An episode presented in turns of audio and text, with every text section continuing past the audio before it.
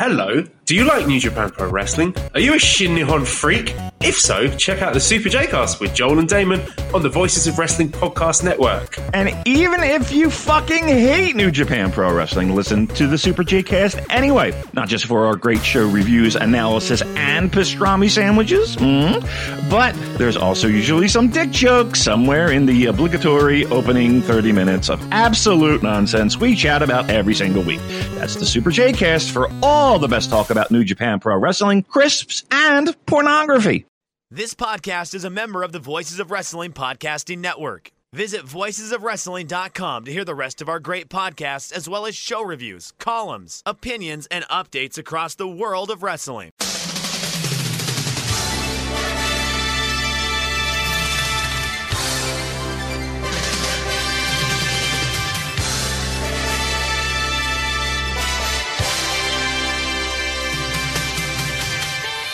The most wonderful time of the year for Super J-Cast listeners as we once again have a special festive treat. Who's that coming down the chimney? No, it's not Santa. Even better, it's the commentator for All Elite Wrestling's Saturday Collision and former voice of the English New Japan Pro Wrestling announce team, the great Kevin Kelly. Kevin, thank you for joining us once again. My boys, it's pl- it's a pleasure to be with you as always as I jam my fat ass down the chimney one more time. yeah, come on, Kev. That's not nice. You have a beautiful buttocks.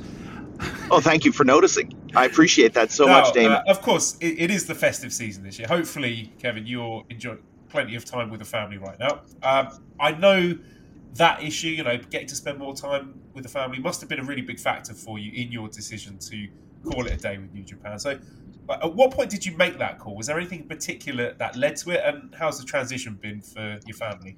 well, the, it's been a it's been a change, just like going away frequently to Japan. Um, I got done, so I started with with New Japan uh, back in 2015, and lo, those many years ago, it was, you know, both boys were home, and and my youngest was uh, third grade, and so missing a lot of the activities that that especially the younger one was doing at that point was was an issue. But then, so I start with uh, AEW over the summer, and Tony and I had talked about yeah me continuing to go back and forth to Japan, and and that was all figured in and no problem. And then was talking with my wife, and the decision was made that you know she really didn't want to be alone anymore, and let's let's figure out if we can do this, and we can make uh, a new life for ourselves together more frequently because it's an adjustment like i said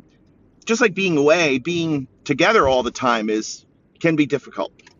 So that's that's what we've been kind of getting used to is me being underfoot a lot more um, and home all the time and me finding things to do um, as i get used to this new schedule and it just feeling weird for a lot of it. Um, but it's all good. It really is. And now we're you know probably what five six months into uh, this arrangement and it's been it's been really good. But I, I i am having a little fomo as you know as it comes to wrestle kingdom. And you know but i know that the decision was made for the best of reasons and i'm just looking forward to this next chapter of my life. I'm having a blast with aew it's a lot of fun. It really is Yeah, that would be my next question. I mean, how, how are you finding it so far? What have been some of the, the biggest challenges moving over to AEW? How are the fans treating you? And, and I guess what are the biggest differences between there and your work in New Japan? Well, the whole difference is it's television, and uh, that New Japan and New Japan World is live event coverage, but not television. And this is TV, and I had not done television because even when I was doing Ring of Honor TV, it was live to tape. So, it- but not even live to tape. It was we weren't we weren't doing a, a 60 minute TV show in 60 minutes. Um, this is live live and as such it's been a big adjustment for me 23 years since i had done live tv so it's it's having to say a lot in a very short period of time being mindful of the Right. commercial breaks and as we call the you know as it's called traffic get the plugs in, get this read in, say this, say that, um, on the fly, doing a live TV show, and it's a lot. It really is a lot, and that's one of the reasons why I'm so happy I got Tony Schiavone with me now because he takes some of that burden off of me. Um, fans have been mixed. Um, they, I think they like me as a person. They don't think I'm doing very well by and large, um, but I'm okay with that because I've I'm adjusting to something new, and I think that some of the anti AEW establishment that's out there uh, kind of just finds something new to to crow about. But everything is everything's been fine as far as I'm concerned. All the feedback I've gotten from Tony Khan and from Mike Mansury and everybody in charge and you know Schiavone and Nigel, it's like no, everything's fine. Okay, cool. So yeah. What do you think you'll you'll miss most from the time in New Japan? Uh, and I guess the other side of the coin, what are you happy to have leaving in the rearview mirror? Well, it's funny. Um, I was seeing Walker Stewart, uh, you know, stuffed in a seat today on uh, on his flight over to Japan, and that's the one thing I'm not going to miss is that flight uh, those flights. And uh, but missing the boys and the venue and the staff and those types of things is going to be uh, that's going to stick with me. And I know that I'll get to see some of them here and there when when they come over uh, for because I'm sure we'll see them at AEW events throughout the year. But um, yeah, just like the guys like you know Marty Asami. When am I ever going to see him? I'm going to miss him. And and the the wonderful staff with the World Team. I might see one or two of them, but these were people that I saw every day, and you know the the staff who always greeted me with a, a very polite hello and, and a wave as I would walk in or leave those are the people that I'm going to miss. And that's been that's been the one thing that's like been kind of sticking with me is oh man, I'm gonna I really miss those people.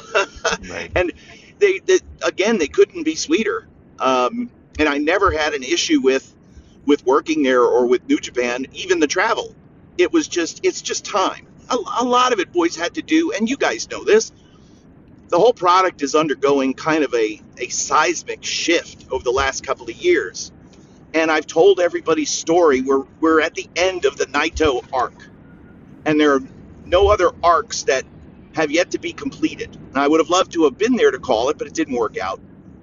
After this, it's all new stuff. And it's the time for me to step away and to let a new voice begin to tell those stories or jump into those stories at the midpoint uh, and and see them to conclusion. But right. but everything is everything's finished from when I started until now. Did you have a chance to to? I know it's always hard, and you don't know for sure, or or I don't know. You tell me. Was there a line in the sand that said, "Okay, this is it"? Were you able to say a proper goodbye to everybody that you missed?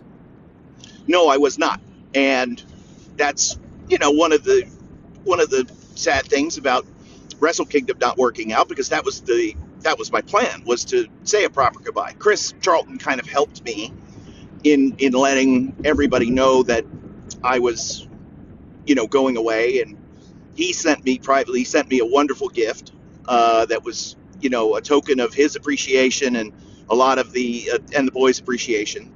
Um, so that was very nice to receive that. And but I have a you know, I always will have a fondness for everybody, and uh, I, that's why I'm looking forward to hopefully seeing them all, you know, here and there very soon. And who knows, I might get the the opportunity to go back for you know a one shot deal here or there. Right. So we're going to transition into this. Um, and, and talking about a little bit more about the, the relationship between New Japan and AEW, and you're kind of like the bridge between that. It feels like in the beginning, anyway. Um, so look, you know as well as I do, there are a ton of New Japan fans that worry about this relationship with AEW and feeling the partnership is a little bit one sided. Um, and quite honestly, that New Japan might be better off without it. What, what would you say to those fans that have those concerns? Let's go back to Ring of Honor. Uh, boy, did Ring of Honor take the, uh, you know, take it in the shorts quite a bit when it came to the relationship with New Japan and ROH. and a lot of people said that ROH would be better off without the uh, without dealing with New Japan coming over once twice a year, beating all of our top guys. Only a couple of guys getting opportunities to work over there. And what's the point? Well, the benefit was is that it helped. It helped the business grow. And New Japan now is in a position and I think is in a state of their business where they are I don't know, it's hard to say. Are they sellers instead of buyers? Are they not concerned about losing talent because they feel that they have enough homegrown talent that they're going to rely on for the next 10 to 20 years? I would think that more of, you know, that we there are luxuries that we cannot afford anymore, like Will Ospreay, and we want those guys to go and move on and be happy and be with AEW, who we can control and work with, you know, control in terms of our relationship with them and have them if we need them, by and large, and and uh, as opposed to WWE, which would be more of a, a shut door as opposed to just a forbidden door. And I don't know. I think it's I think it's good, and and I I know certainly AEW benefits from it, uh, but I think that AEW could do more to tell the stories better, um, of, of explaining who Kazuchika Okada is, why Tanahashi means so much, who is Tetsuya Naito, what's Sanada all about. When they do see them, you know, it's easier to tell the Ospreay story because he can help tell it. But I I agree that there are, uh, I think that justifiably so, some people are, are kind of raising an eyebrow, like, how's this working out? But it, it it'll be okay. Everything will be fine in the end. So you mentioned Kazuchika Okada there, Kevin. Obviously, we have a lot of rumours circulating that he is speaking with Barry Bloom and his contract is expiring shortly. What do you think the future holds for him in 2024? And if New Japan isn't an option, do you think NJPW's public perception will take a hit with this and JY and Will Ospreay's departure? Well, um, yeah, I think it would. I think it would take a uh, it would take a hit. They we have to look back. What just what was that? 2016, 2015, where we lost uh, Shinsuke and AJ Styles, and you know Gallows and Anderson, kind of one fell swoop. Obviously, Shinsuke was the biggest hit to New Japan, and I think those reverberations are still being felt to this day. I think some people, some fans, never got over it. right. Um, excuse me, but obviously Okada can write his own ticket anywhere he wants to go, and that means Japan as well.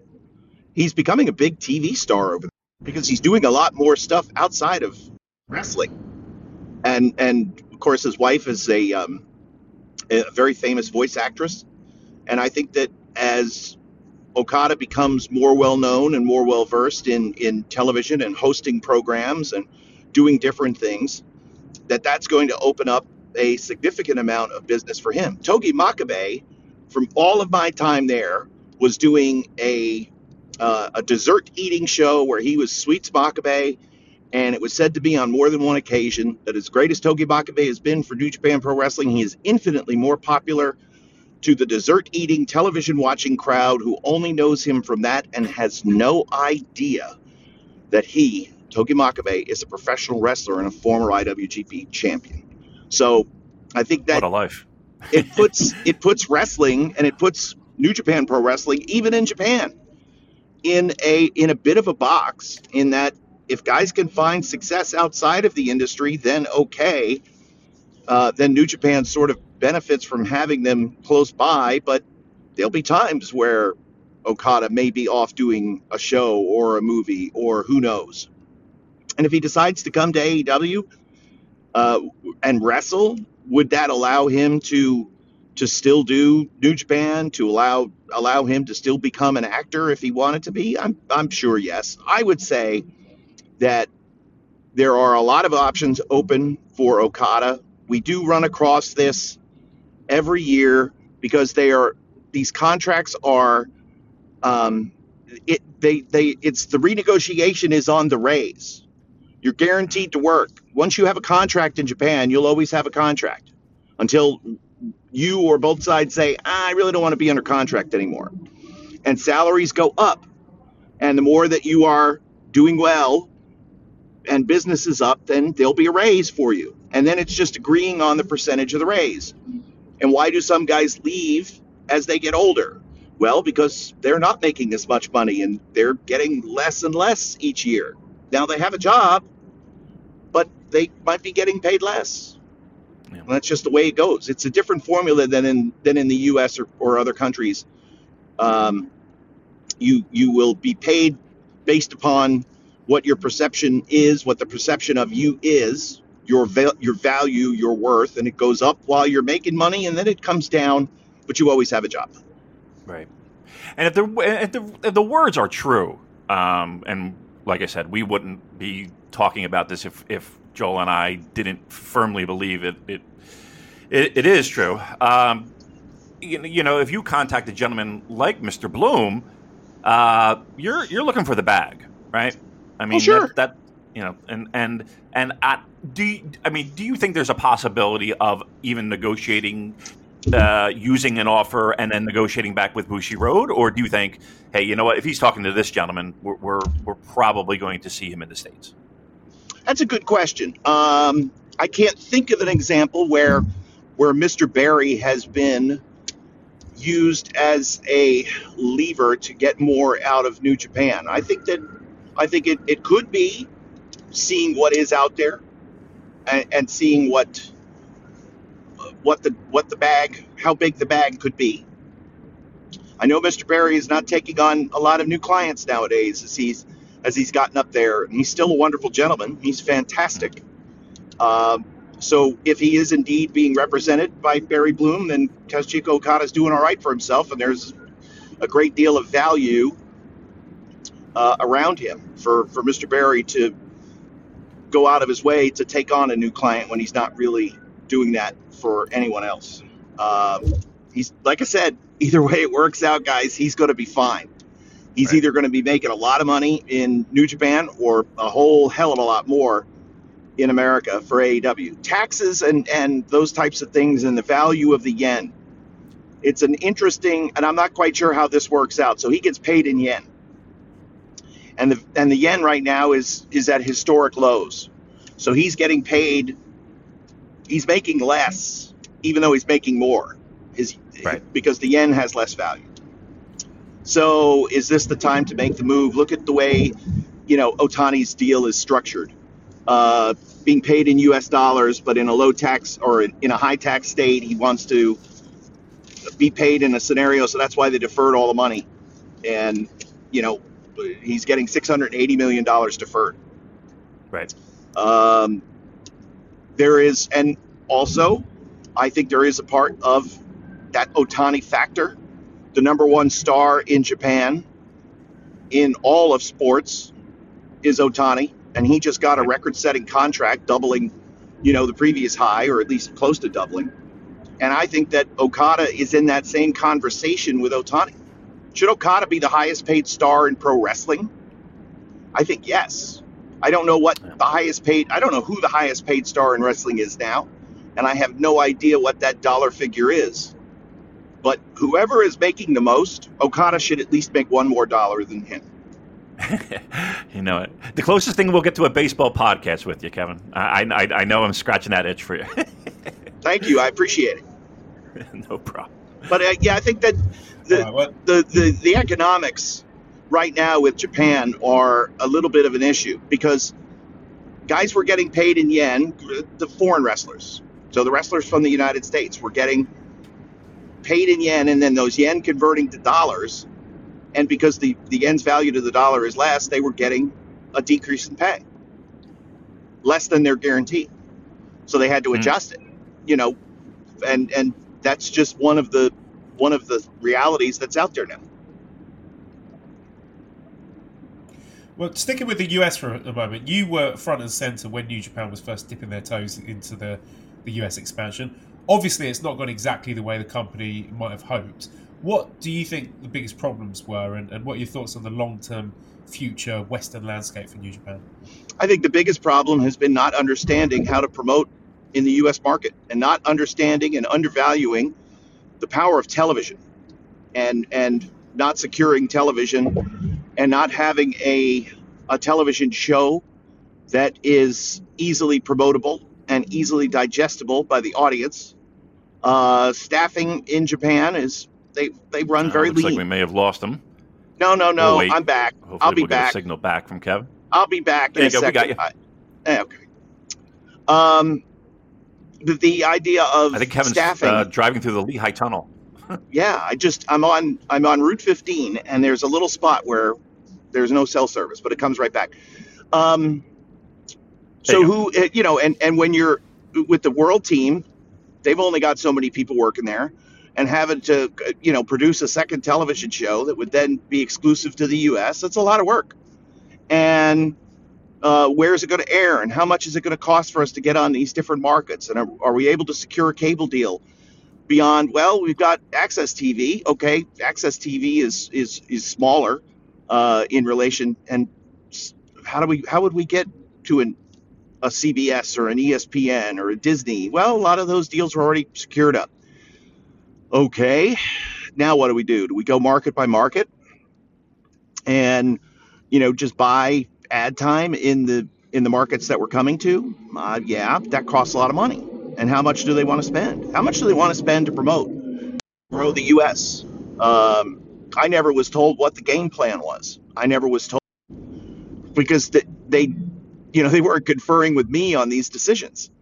Um, I certainly have a point of view and I have some opinions on it. I've got a little bit of experience across the industry. I don't know if you guys know this. I've been in the, the industry over 30 years.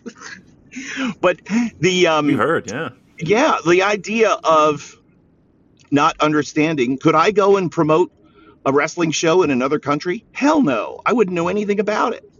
Well, who's coming to who's coming to work in that office? If I wanted to promote Russian championship wrestling, the first thing I would do is hire some Russians and have them do it. Um, because I don't know anything about anything with that market. I might be able to speak the language, but I, I wouldn't know anything about how to do business there and that that I think is in, inevitably what the biggest issue is for New Japan's expansion into America.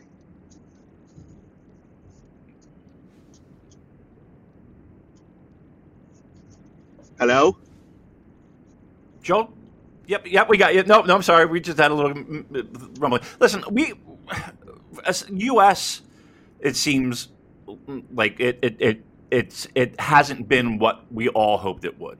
And then along with that, we, we also hear rumblings of, of maybe tension or um, uh, maybe disagreement. I don't know what the word I'm looking for is between Bushi Road, Kidani side of the business, and the actual office. Is that anything that you noticed from your time there? No, there that is not anything that I have noticed from from when I was there. Uh, I'm listen. I'm sure that there are opinions about the way things are run. You know, when when Harold Meij was in charge, he didn't understand the value of having bad guys. People don't like them, right? Wow. Well, no, they boo them. Well, why would we have bad guys then? And they had he had to be told, listen, this is the reason why you have bad guys. He still didn't get it, but he was at least told this is the reason why you have bad guy wrestlers, and this is the reason why you have good guy wrestlers. Um, he didn't understand it from a business perspective. Why would you have somebody that's not marketable, that's not likable, that doesn't sell merch, that doesn't? Well, be- to have good, you must have to have good, you must have bad. Right. Uh, so yeah, l- listen. Every every executive comes into wrestling, whether they think it's a it's all ha ha and oh this is easy, or they come in like with definite points of view about what to change, uh, or if they come in going I don't know anything about this, leave it up to the wrestling people. Uh, I think that there's always going to be some of that push and pull. Uh, but I, I never heard like, oh man, Kidani's on the warpath today because he's angry about A, B, or C. Every time I saw him, he was super nice, and there was never any tension around anybody. So you uh, mentioned Harold Meij there. So seeing what you've seen then, know what you know now. Do you think the Harold Michael Craven reign was good or bad for New Japan? Well, you look at, you know, the, I guess what pros and cons of the Harold Meij era. There, were, you know, pros tough to say. Obviously, uh, I think we can all agree that editor Dan got a lot more publicity than he previously had gotten, and very and very well deserved. Well deserved. And you still owe him a beer. big moment in time. Yeah. Yeah. He got a big head over that, you know. He he, he thought he was a, he thought it was a big deal. Everybody changes with a little bit of publicity. It, Yeah. It's um, I just want he just wanted a light. That was it. Um, and now, you know, but obviously, uh, where the business has gone, and and I think that uh, uh, certainly the job that was done uh, by Ohbari during you know the pandemic, I, I think says probably you know the less said the better about the previous uh, previous boss and and focusing all of our attention and love on on the current boss who's done a great job. Now, I just want to ask you about you, your work in the commentary booth. I mean, we've had a lot of guys coming and going in recent years. We, we've had Gino Gambino coming in, which hasn't worked out long term. Now we've got Walker Stewart taking the reins. What do you think are the ingredients needed to be a successful commentator, specifically for New Japan? Well, how dare you? First of all, for insulting Gino. Uh, Gino's we miss him. Gino's role with I know. Well, Gino's role with the company is is economic. Let- Let's let's be fair. The guy uh, deserved to be paid, and and they didn't. You know, they didn't see uh, the value in in having a second on a on a contract and paying him a fair wage. So he's he's doing his own thing. He works in law enforcement in in Australia, and Wow. and that's what he's doing. He's there for, uh, I mean, he's going to come back here and there going forward. But um, yeah, he's got a real job. Commentators get and- paid. and a career. Well, yes, and and that was always that was the surprise when Gino would receive. A, you know what we thought was a pittance, and he would run at us wanting to hug and kiss, and it's like, why? What's wrong? Thank you so much, uh, Mr. Kevin, for for the generous money you've given me. Um, I thought it was wow. you know, not enough, but but he was a good boy. Um, and yeah, now Walker Stewart. Um, I needed somebody that could go and basically live there if necessary, because I don't know what the economics of. We need to have English commentary. We need to have English commentary all the time, and the more available an English commentator is, the better. And if I'm flying back and forth because I'd still have to do AEW, then I wouldn't be effective for New Japan. That was one of the reasons too. It wasn't just me wanting to stay home more. It was who's who's best to serve our customer base, and that's somebody new, and that's somebody who's very young, who doesn't own a house, who's not married and doesn't have kids, uh, who can learn with the product and roll with the punches, and because he's young and dumb, we can pay him a little bit of money and before he fi- don't I don't need anybody smartening him up before he figures it out. Hopefully, we'll get some good work out of him. always, always the hustler. My lord, Kevin. Don't smarten him up, Damon. Whatever you guys do, don't smarten that kid up. He'll kill his gimmick. Oh, lordy low. Oh, uh, well, yeah, lots of young talent, both on the commentary booth and also in the ring. So, my next question is going to be how do you feel about the way the company has handled the younger talent this year? You know, guys like the Reiwa Three Musketeers. Because it kind of feels like the booking completely changed from the first half of the year to the second half. And so, you speak on that a little bit, please. Uh, and if you were in charge, what would you change? Whom would you be pushing in 2024? I, I mean, if you look at, you can't have the second half of the year without the first half of the year. I think you have to have, you put everybody out there and you see what you have, uh, and you evaluate and you make adjustments going forward. I, I think that, and I don't know what the plan was coming in, nor do I know what adjustments were made uh, at, at a midway point. I felt like it was a lost opportunity to have them all jammed up in one block of the G1. And me personally, I'm not a fan of the four blocks, but if we have four blocks in a G1 tur- tournament, then by all means, let's spread them out and let everybody get to see them instead of them just fighting each other. But them fighting each other is what made the stories in the second half of the year, which is kind of the point of the G1, which set the stage for everything going forward into 24. So um, I've, I've learned never to question the long term booking of New Japan Pro Wrestling because inevitably and invariably it works out. So I, I know that the talent is in abundance. I think all, well, you throw Oiwa in there as well, and even Kaito Kiyomiya. Let's throw him in the mix. Um, all five are different, um, and and I think that there there's been very few times. It is like getting five number one draft picks. And how do you find Right. playing time for all of them? How do you distribute the ball? And how do we make sure that each of them is getting what they need? Uh, it's very difficult, but it has given New Japan the opportunity to have a wide array of new talent come forward at exactly the right time as the Naito story comes to an end and really the uh, the end of the 20th century now it begins um, post Wrestle Kingdom here in 2024. Right. Now we we we alerted the troops that you were going to come on, Kevin, and uh, they uh, they jumped at the bit to ask some questions. Uh, so one question from uh, Nicole, who, who is uh, always is there for us when we need her in a pinch. Booze Leprechaun on Twitter. Um, she questions you. You've been critical of Noah, and particularly Kiyomiya Yes. in the past. Uh, what, what, give him a piece of career advice. What, what's one piece of career advice you'd give that gentleman? polish up your resume, find another employer, for God's sakes. But I, you know, I don't blame Noah. I, I, I don't blame Noah at all. Um, I just think that they have wasted the last three or four years on the Muto retirement tour, and the product has suffered, and the young talent has suffered. Uh, they're not growing. They're not getting any better. They're not get, developing any new young talent. And the one good piece of young talent that they do have um, is is is being frittered away by them, and that's that's Kaito Kiyomiya. Um, I think that uh, Kiyomiya has all the things that you would want of being a star, but let's face it, he got blown out by Okada. They beat the doors off of him in the G1, and he was the least marketable of the five new guys coming out of the end of 24, or coming out of the end of this year. Who the hell's talking about him? I mean, they're talking about him in the Noah universe, but in terms of future success, it's, you know, Oiwa, oh yeah, and Kiyomiya too. That's not to say that he can't become a reclamation project. I think Kaito Kiyomiya needs to go away and come back and, and be a bigger star. He could benefit from an excursion to America more than anybody. Uh, 27 years old, going on 28. Uh, kid's English is decent. He's a great kid, uh, a fantastic athlete.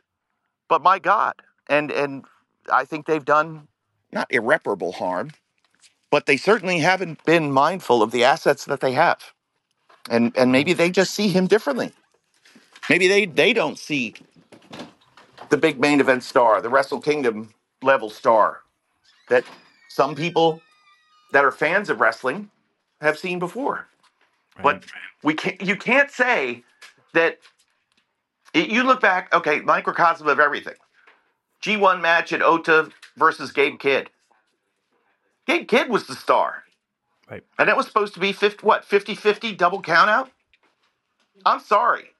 Gabe Kidd came out looking, eh, you know, acres better than than Kiyomiya did in just that one match. And that tournament was that was the whole story of that tournament was Gabe Kidd. Who the hell is he? Oh, he's in a, you know he's from Nottingham and he's he's in the dojo and he's good and whatever. He's a fucking madman, you know. He's a hooligan, is what he. He's a madman. and he came out a bigger star than Kiyomiya did. So, with that being said, though, what do you think of this Wrestle Kingdom card and the, and the chatter around the fans of this product about the likes of guys like a Tama Tonga and a, and a David Finley and a Sanada? Do you think that they've been given the best spots to the right people? Uh, I think that the spots and the people are equal. Um, The the buzz is not buzzable this year, D- Damon. I've said that.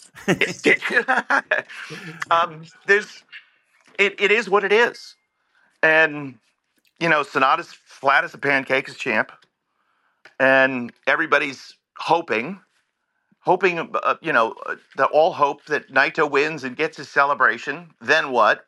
Well, then certainly the Sanada era is over, and we can move on to whatever's next. It's turning back the clock to pre-pandemic. Uh, Naito wins, beats, you know, sets up the the match with Hiromu. Then the world stops. Uh, are we just going to pick up from there and go back to what was supposed to happen in 2020 and tell that story now with with Tetsuya Naito? I don't know, but Sanada ain't the answer. Um, David Finley gets it. He understands it. He's physically the athlete that he needs to be. If he was six inches taller, he would be awesome. I think there's a little bit of a perception issue. Uh, the the the looking like Jay White didn't help him at all. Uh, did look like Jay White Jr., uh, but Finley has been, you know, dug in in his heels that he's he's just going to do everything he can to get over in that in that spot in that role and understands the limitations and understands the problems that are, you know, that come with it. Um, I no problem with Tama. I think Tama's done great. Um, Tama's exactly what you want in in an exciting, you know, flashy babyface, likable. Um, and I, uh, there probably is. Oh well, we wanted to see some of the new guys in there. Well, they didn't have the year that Tama did. They didn't have the G1 that Tama did. They didn't have the quality of matches that Tama did. Um, and and I'm sorry, take all the matches with Will Ospreay out. If you have a good match with Will Ospreay, that's because you wrestled Will Ospreay. It doesn't count. It doesn't Right. count. Right. It doesn't count. So everybody's like, oh, Tsuji, oh, y- you know, uh, Shota. Of course, they're going to be great. But don't bank on the fact that they had great matches with Will Ospreay as the reason why they should have more at this Wrestle Kingdom. Um, I think that the Great-O-Khan is a tremendous disappointment. I love him. I think he's an intriguing character. But I don't think that they had mid card half comedy guy when they when they plugged him into this spot. So I think he's he's done disservice to himself. And I think that again, that's part of the reason. Some of the some of the low moments of the year have been involving him. I would have liked to have seen more out of him, but he has. Remember after the match with Tanahashi a few years ago, that singles match at the Dome, and everyone's like, "Oh my God, this is the first of many." Well, he couldn't be any further away from big moments at the Dome than he is right now. Sticking with that, is there anyone not on the Wrestle Kingdom card who you think deserves to be there based on their output this year, where you think New Japan have maybe missed a trick by not giving them a match? Well, I mean, wh- does Henare count? Sure. Yeah, okay. Because I mean, he's obviously going to be involved somehow. Um, but yeah, he deserved to be in that spot. You could have made the argument if you put, you know, if you would have done a three way with Shingo and I, I know we hate it, we hate three ways. If you would have, if you could have taken Tom out of that spot and had Henare in, that's an argument I, I think that's worth having. Um, Henare had a fantastic year, and you can't take away the effort that he put forth. Uh, and the improvement. Oh my God, the improvement. Uh, he should just write a check, you know, however much, what, 10, 15, 20% of his money, and just, dear, here, Shingo Takagi, here you go.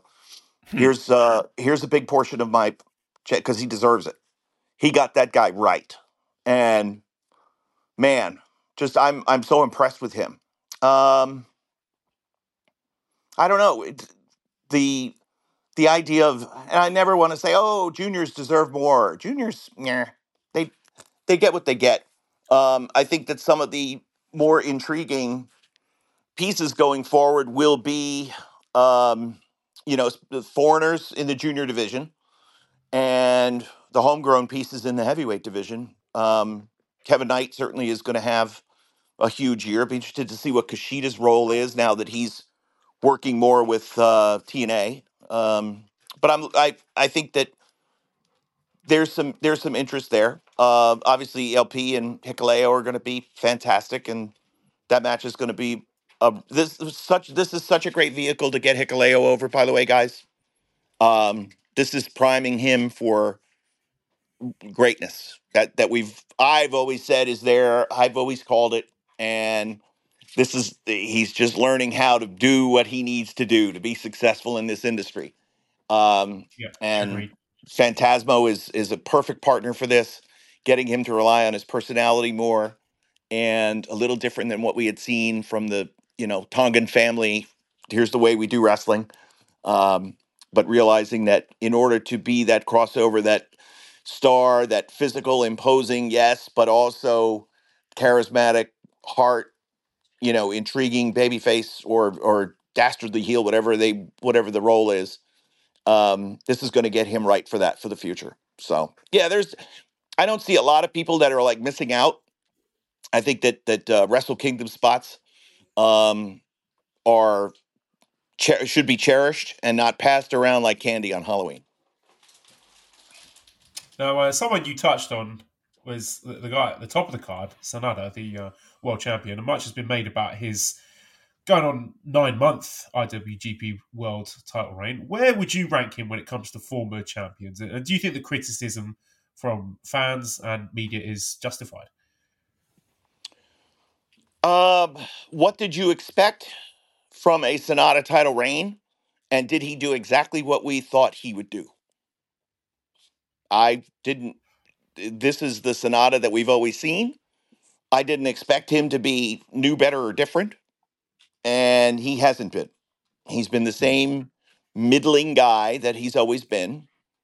Um, and will go in as an underdog at Wrestle Kingdom, both, you know, kind of physically and emotionally, uh, to Wrestle Kingdom. I think people would be happy, small h, if he wins, but they'll be happier if Okada, if Naito wins. Um, as we get to see the end of that story, it, it it's a tough spot for him because he's not Naito and he's not one of the new guys. He's been here, you know, since sixteen, and he finally got there, and everybody went, "Yay, he got there!" And then it's like, mm, okay, yeah, we'll see. And he had a G one that was good. It was, you know, unfortunately, he got hurt. That that affected him, but um, he he went through and he won his matches exactly how he was supposed to win. He he beat all the young guys, um, and we'll see we'll see what the future holds for him. How he responds post Wrestle Kingdom. Um, but I, think we've all said, God, he needs a new coat of paint, and he's just do, kind of doing the same thing. Right. Yeah, I mean, I think I think a lot of us are, are with you. Um, I, look, I know a lot of people also on this Wrestle Kingdom show. They have Okada and Danielson circled uh, as as a match of a night, and and it should deliver, and and and why wouldn't it? Uh, so that aside, what other match do you think has the chance to steal this show? Oh, I love the junior heavyweight tag title match. No doubt. I love it. What a year they've I- had. What a year they've had. Yes. Yes. Oh. Right. Preach. freaking love what they have done with Clark and and, and Drilla Moloney has been. Think about that move, right? How often has this happened? It it hasn't happened in the time since I started with the company that an undersized heavyweight moves down to become a junior heavyweight and dominates as a result. Because let's not forget, he's heavyweight strong. And so now he's able to hit the big power moves. Look at that move that he hit on Kushida, the you know, the driller killer, and what that visual was. Holy cow. And just the violence that they brought and the fight that they brought, with Catch 2 2 being the opposite of that. TJP is is beyond the most valuable in the junior heavyweight division. TJP and and uh, Desperado for me are the MVPs in the junior division because of how look at the improvements of Francesco Akira and Master Wato and the solid matches that they have delivered as a result of being rubbed up with and learning from the veterans of of, of TJP and and and El Desperado. It's been remarkable just to see how that uh, division has grown with the experience that's there. But I'm really looking forward to, to what these juniors do. They they'll they'll tear it up. Yeah, no doubt. I, I- mean, we're full agreement. We've been on that that train for for a long time, and honestly, we the junior heavyweight tag scene for the entire year has been the most consistent uh, in delivering just quality, just match and show after show. It's it's it's it's been a great year for them. Um, I learned this today, and I got to throw this at you because I was kind of like, oh, I, I a little spot in my heart kind of kind of clouded up. What was what little was left? Um, the Tokyo Dome. The Yeah. Tokyo Dome. It's either a building you love or hate, right? But I learned that they're talking about demolishing it and building apartment complexes there. I know. So so I'll ask, like, what are your fondest memories of working in that specific building? Just seeing, you know, the joy on everyone's face the first time when they get to go there. Yes. And when they're walking on the floor and they're just like, oh my God, oh my God, I've made it. I've made it here. Um, you know, and the fans all congregating outside when I joined you guys briefly out there. and the way that fans from all around the world would come and and would treat it as like a mecca, post Christmas gift to to each other, to yourselves, and uh, all of the fun times in that little area. Um, I think that there are a lot of changes in Japanese culture, sporting culture right now. It's interesting. So the Tokyo Dome, and where I saw that they the Tsukiji Fish Market, which is no more, Right. is valuable real estate down on the water. Um, and I think that again, they want to put something there that is, and to have the Giants play there because the Giants would take up the majority of those spots, uh, majority of those dates. I, I think that's fine if that's the direction that they want to go. But I saw that Korakuen might also be. Who knows Oh. what what the future of Korakuen is, and and what the JRA is going to do with that building. You know, because they that's they own the building, and I guess Korakuen is is separate, but whatever. Who knows? There's a lot of changes that are happening. Jingu Stadium, where they had, you know, the the summer struggle a few years ago, they wanted to knock that all down. It's the old one of the oldest stadiums. They wanted to knock that down, but it's in like this, uh, of course, a valuable area. It's all of Tokyo's valuable. But fans are like, no, there's trees here that we want to. You're going to knock down all these trees too, just to put up office buildings. Get bent. And so people are fighting it. And just because they want to put up more apartment complexes or they want to do this or that, well, let's wait and see. Let's see what happens. Uh, developers want to develop, and they only get paid when when they put up new buildings and they rent them out. But let's see what happens, and and let's see how things go. But obviously, it would be a change. And you know, Korakuen Stadium, uh, which was knocked down to build the Tokyo Dome, which they finished in '89. Let's. I'm sure there were people that were sad when that happened, but marveled at the new structure, and and the, whatever they might create down on the water, down at uh, Tsukiji Fish Market might be cool. Um, but that was a big change, you know, because that all moved to Osaka. But that's a big cultural spot in Tokyo, part of the part of the history. So yeah, there are a lot of things that could change, and we'll see what happens. Oh, it broke my heart just thinking about Korakuen Yeah, I know. Oh, that's a, that's a, that's a heartbreaker. Look, I, uh, I I I got to ask, and and you are so kind in coming on the show, and I know you do others who try to rip off our gimmick, but that's okay. Yeah, that's fine. Um, are podcasts like ours and and newsletters? I mean, look, I I've been an observer subscriber since the '80s, right? Mhm. Are they good for the wrestling industry? Uh, like, uh, like, uh, have we just become a greasy wheel, uh, or do you think there's a value for places like us in the wrestling landscape? Uh, I think that uh, the I think the audience size is overvalued, and that the audience. I'm not saying the audience reach isn't there, and the potential reach is huge, but the vast, vast majority of people that might consider themselves a a wrestling fan or like wrestling or whatever don't know uh, the don't know what these shows are and don't listen to them. You're telling Uh, me. and, th- and it's a you know it's a small audience, and the same audience listens to everything. So it is a little bit of an echo chamber, and I think that there's you know everybody's kind of fighting each other, trying to uh, chew on scraps uh, of news and information. Because let's face it, the number of outlets and the number of businesses that offer pro wrestling is is smaller now than than has been. Um, and I think companies have done a good job of tightening leaks. And I know that it's been a concerted effort within AEW to minimize leaks because we want to make sure that you know stories and surprises are stories and surprises, and they want to make sure that those things happen. So, but I think where your value is, as opposed to anybody else, is the analysis that you offer, second to none.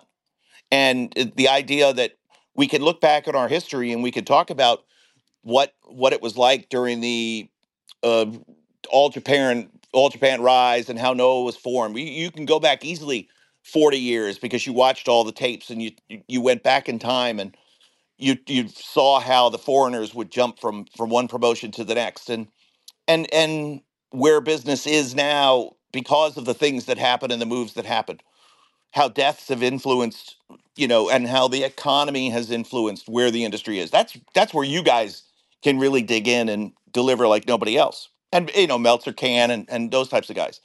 Everybody else is Johnny come lately, so they just they just parrot what you guys do. well, thank you. I appreciate that. Finally, somebody recognizes us, Joel. Jesus Christ! Uh, look, only I, because I, of editor Dan. Only because only because of editor Dan. He's the one that turned me on to this show. You know. I know. He's a, he's the man. He's the man. Hey, listen. Have there been times? And I know the answer must be yes. When, when you may have been on a long flight listening to our nonsense podcast and said, Yes. "These guys are completely out of their skull." Give give us that time.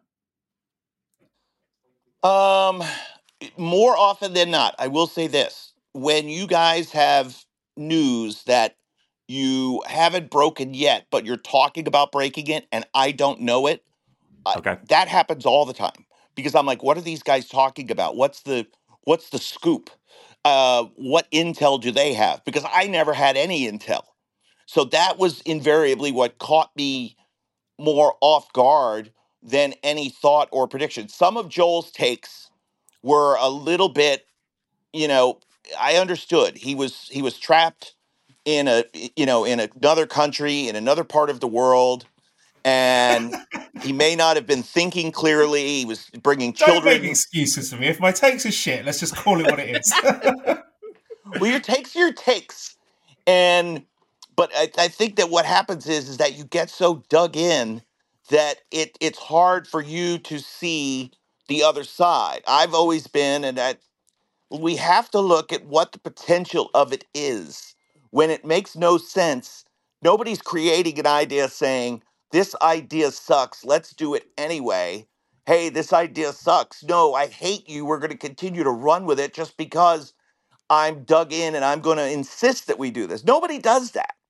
But some of your takes, Joel, are a little bit like that. Like they're doing this on purpose to affect you and to hurt you.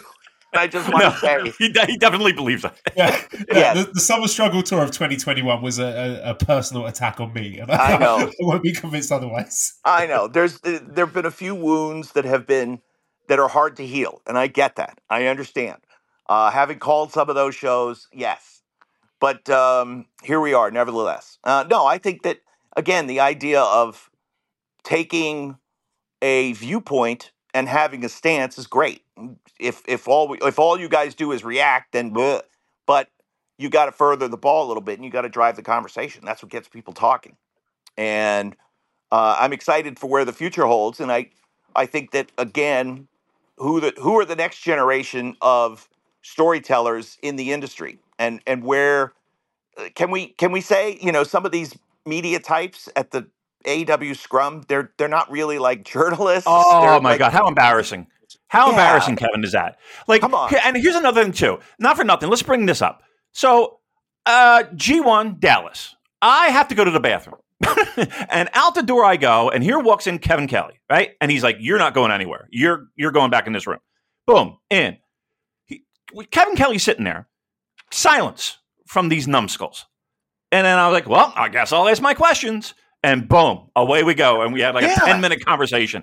And I was so embarrassed. And then they have Okada get the, on the mic, and some numbnut decides, "Do you like hamburger?" Well, I don't even know what the what it was. It was just like, "Come on, can you please? This is embarrassing." Yeah. Yes, I'm with Uh, you. Is there is there a lower standard across all sports media now? Like, are we seeing this in in other, uh, you know, it- the, the No. in the Eagles locker room in the 76ers? No.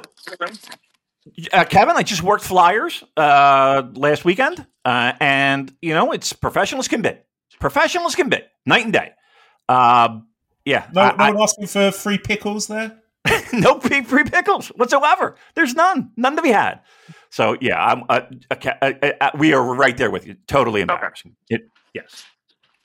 because I think, um, I think both Triple H and Tony Khan would like to hear more more great questions and to be because they're skilled enough to be able to say yay or nay and to know how to answer answer them and know how to whatever. But just to have Well, a bunch of glowing, glowing fanboys just staring, yeah, just staring back at them, going, "Oh, everything was great."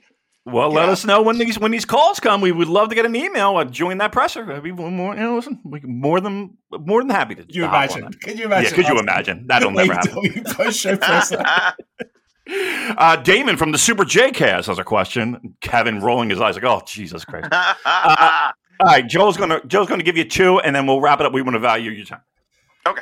All right, something you just touched on there, Kevin. Um, having been in wrestling for so many years in various roles, do you think that there is a shelf life to one booker or one booking committee for such a long period of time, or do you think change brings new ideas?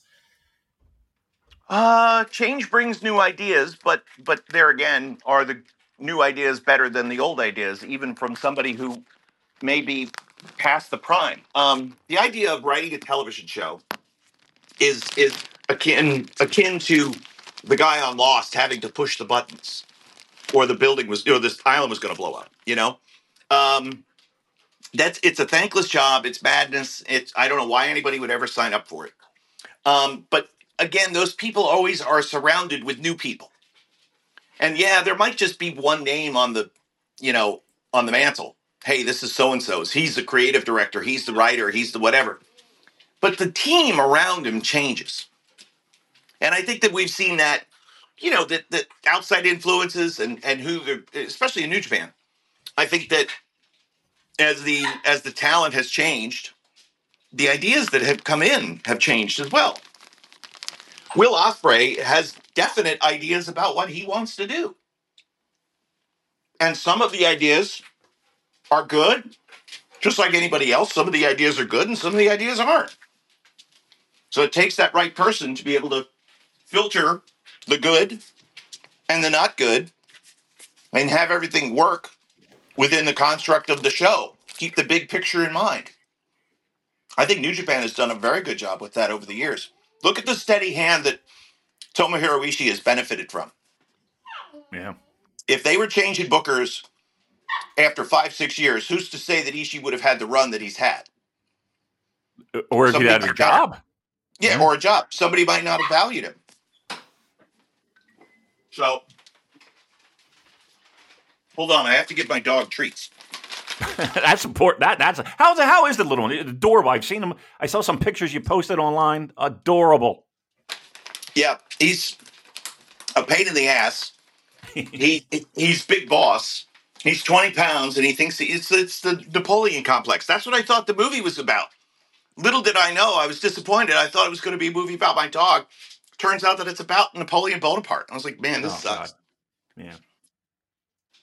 So yeah, but that's what I that's what I think. I think everybody has a shelf life in this industry, but you hope that the people that um you know come around make it make the job more exciting and interesting. All right. Well, my last question for you, Kevin. Obviously, you've changed employers. There's uh, someone else is on your paychecks now. What can you tell us now that if you told us six months ago, you'd have got in big trouble for, but now you think you can kind of get away with? I don't know anything. I never, I never knew anything, and I never did. But, you know, for years since I was going back working with WWF, I've been accused of more times than not of leaking information. And here's really? the thing: it, oh, I never knew anything, and I I would have an idea, but I didn't know what Vince McMahon or Vince Russo ultimately were going to come up with when I was there. And after Russo left, I had, you know, even less of an idea uh, with with the writers when they came in. But yet I was always being accused. Okay. And then in ROH, it was the same thing. Well, I kind of knew what was going on, but it wasn't my call. And um, no, I don't know anything. And I never do anything in New Japan. I don't know anything now. I call the show at AEW and I have no idea. I mean, got, look, got any like any any cheeky anecdotes then? Yeah, come on, give us a story. Stories? Yeah. Hmm. All right, let me think. Um. Hmm. Okay. Give me well. Give me a. Give me something Whatever. that you're interested in. um. Who? Uh, all right, who had the worst? Uh, no, no, I'm not going to go there because that got people in trouble. you know what? If you got nothing, you got nothing. What are you going to do? Uh, Yeah, uh, why- any, why- like, any like po- pre-show, post-show shenanigans? Any times where things went like completely tits up and you you're sort of scrambling to try and hold it together? Any anything that sticks in the memory? Hmm. I remember seeing a very naked yo running Oh, okay. running we're post talking. show uh, to try to get back into the locker room after taking a shower down the hallway, and then realizing that he had a small audience of us, decided to give us a little shaky shake. So there you go. All right. Nice. And uh, how And- how was his direct drive? I tipped I tipped my cap at it. Some I must I must admit some have been rather disappointing. Oh, living up to yeah. oh yeah living up to conventional the conventional thought that you know it's on the small side Mm. but um no yo got a tip of the cap like hell Nice. yeah yeah Good job. Good job, buddy. I'll tell you what, working Eagles locker rooms, boy, I, I walk out of there and I'm just ashamed to be called a man. I got to be honest just ashamed. All right, listen, here's how we're going to wrap this up, Kevin. okay Uh, we're going to give you the floor. Okay You can say what you can say whatever you would like to say to whomever you'd like to say as maybe a closing goodbye, maybe a see you soon to everyone who loved what you did for New Japan Pro Wrestling and appreciated what you did. Um, so the floor is yours, the great Kevin Kelly. all right well first of all um, thank you for giving me this opportunity uh, to come back and be with you guys at least one more time and if i know we will not be strangers and um, we can always get together and and reminisce and and chew the fat because I'll keep up on the product just like I've always been. Um, without this show and without Damon specifically, I might not have been the announcer that I have been for New Japan. Uh, because he was brave enough to take me to task for not being very good on my first go round way back in October of 2015. But that's what made me work hard and get better. So again, thank you. Thank you for that. It was one of the most important moments of my career. Um, and has given me confidence with new challenges in AEW that everything's going to work out okay. You may not be everybody's best friend right off the bat, but trust me, if I work hard and if I listen to feedback and if I'm willing to put the effort in, I know everything's going to turn out okay. Um, because I have the best interest of the product and the fans at heart. And that's always been like my thing, no matter no matter what company I'm with. I always just want the fans to enjoy the product more, to to ultimately buy the product more.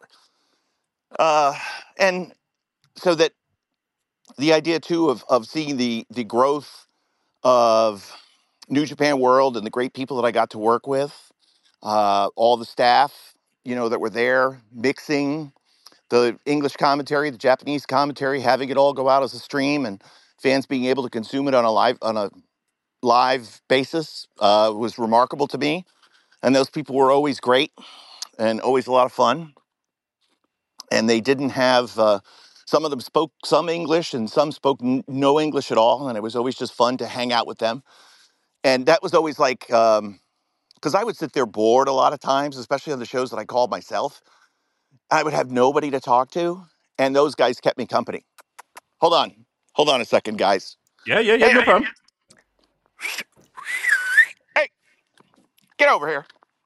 I let my dogs out, and the Who? I had to let the dog. Who let the dogs out? Yeah, Me. yeah. I'm sorry. I'm sorry. Hold on. Get over here. Get in the house. What are you doing?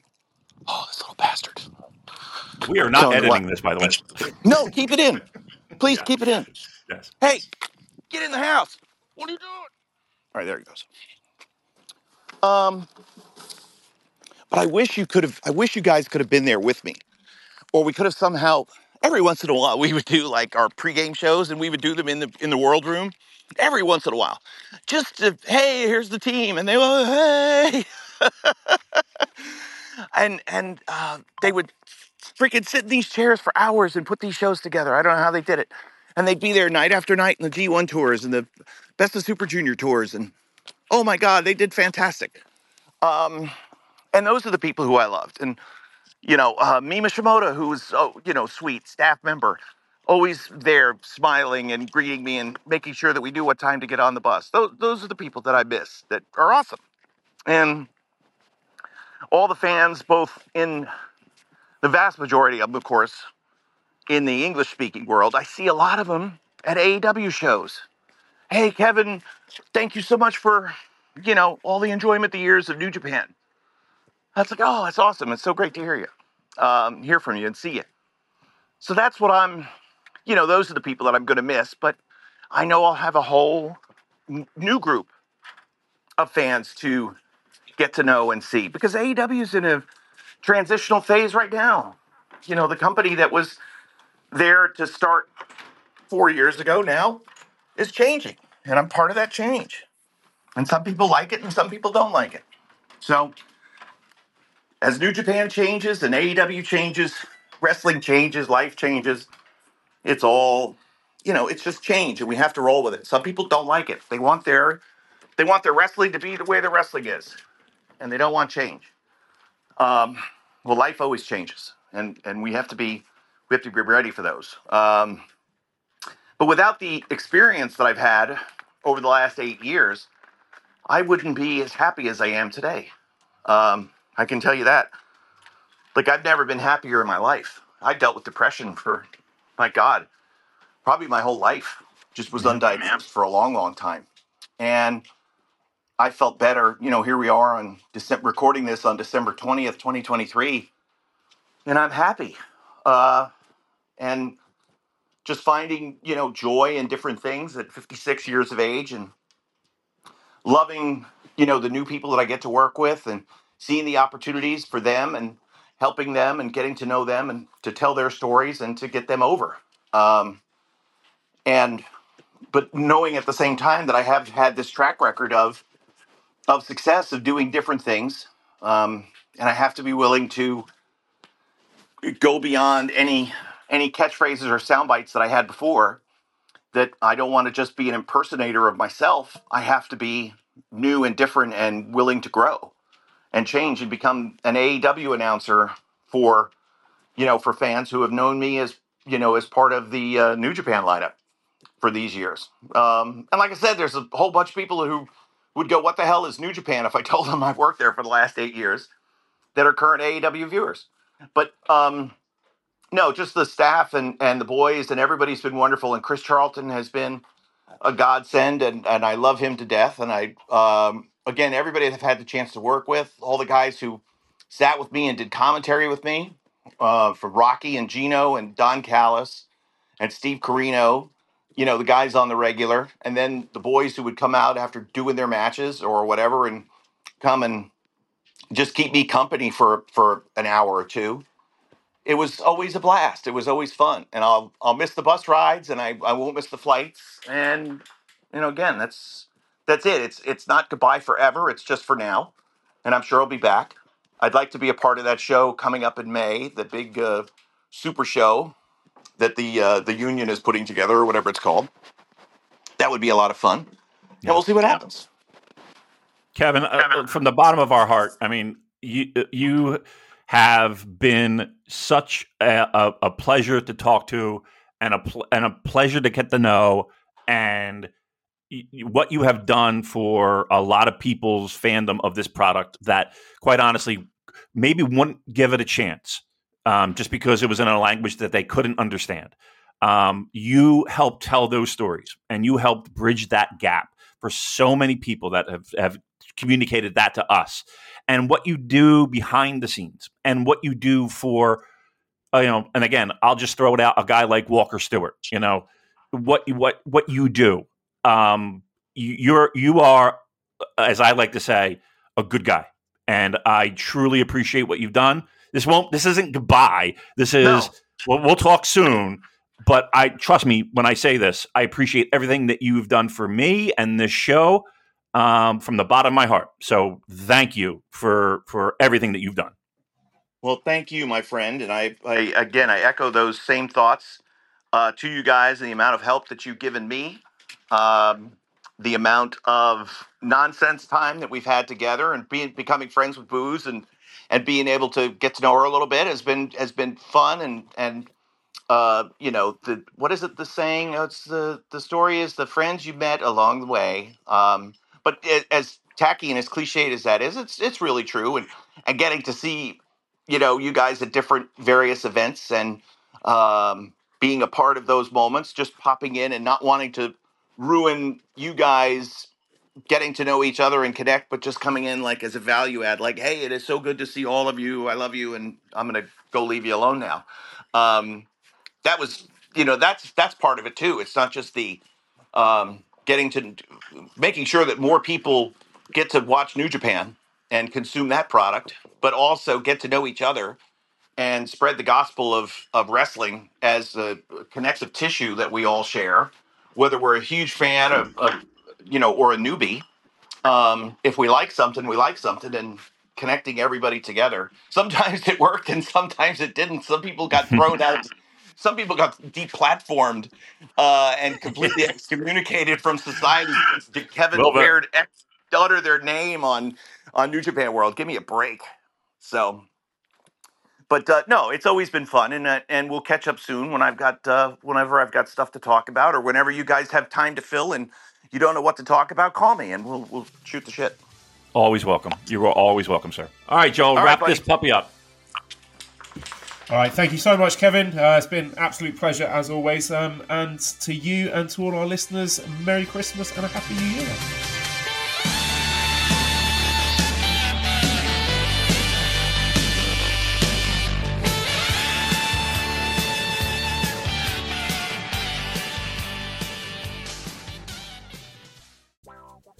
Do you like wrestling trivia? Then check out the five star match game, the Pro Wrestling Quiz Show. I'm Joe Gagney, and every episode, I grill three contestants with five rounds of power packed wrestling trivia. We have over 30 evergreen episodes in the archives covering WWE, AEW, Japan, Mexico, and much, much, much, much more. Play along at home and check it out today.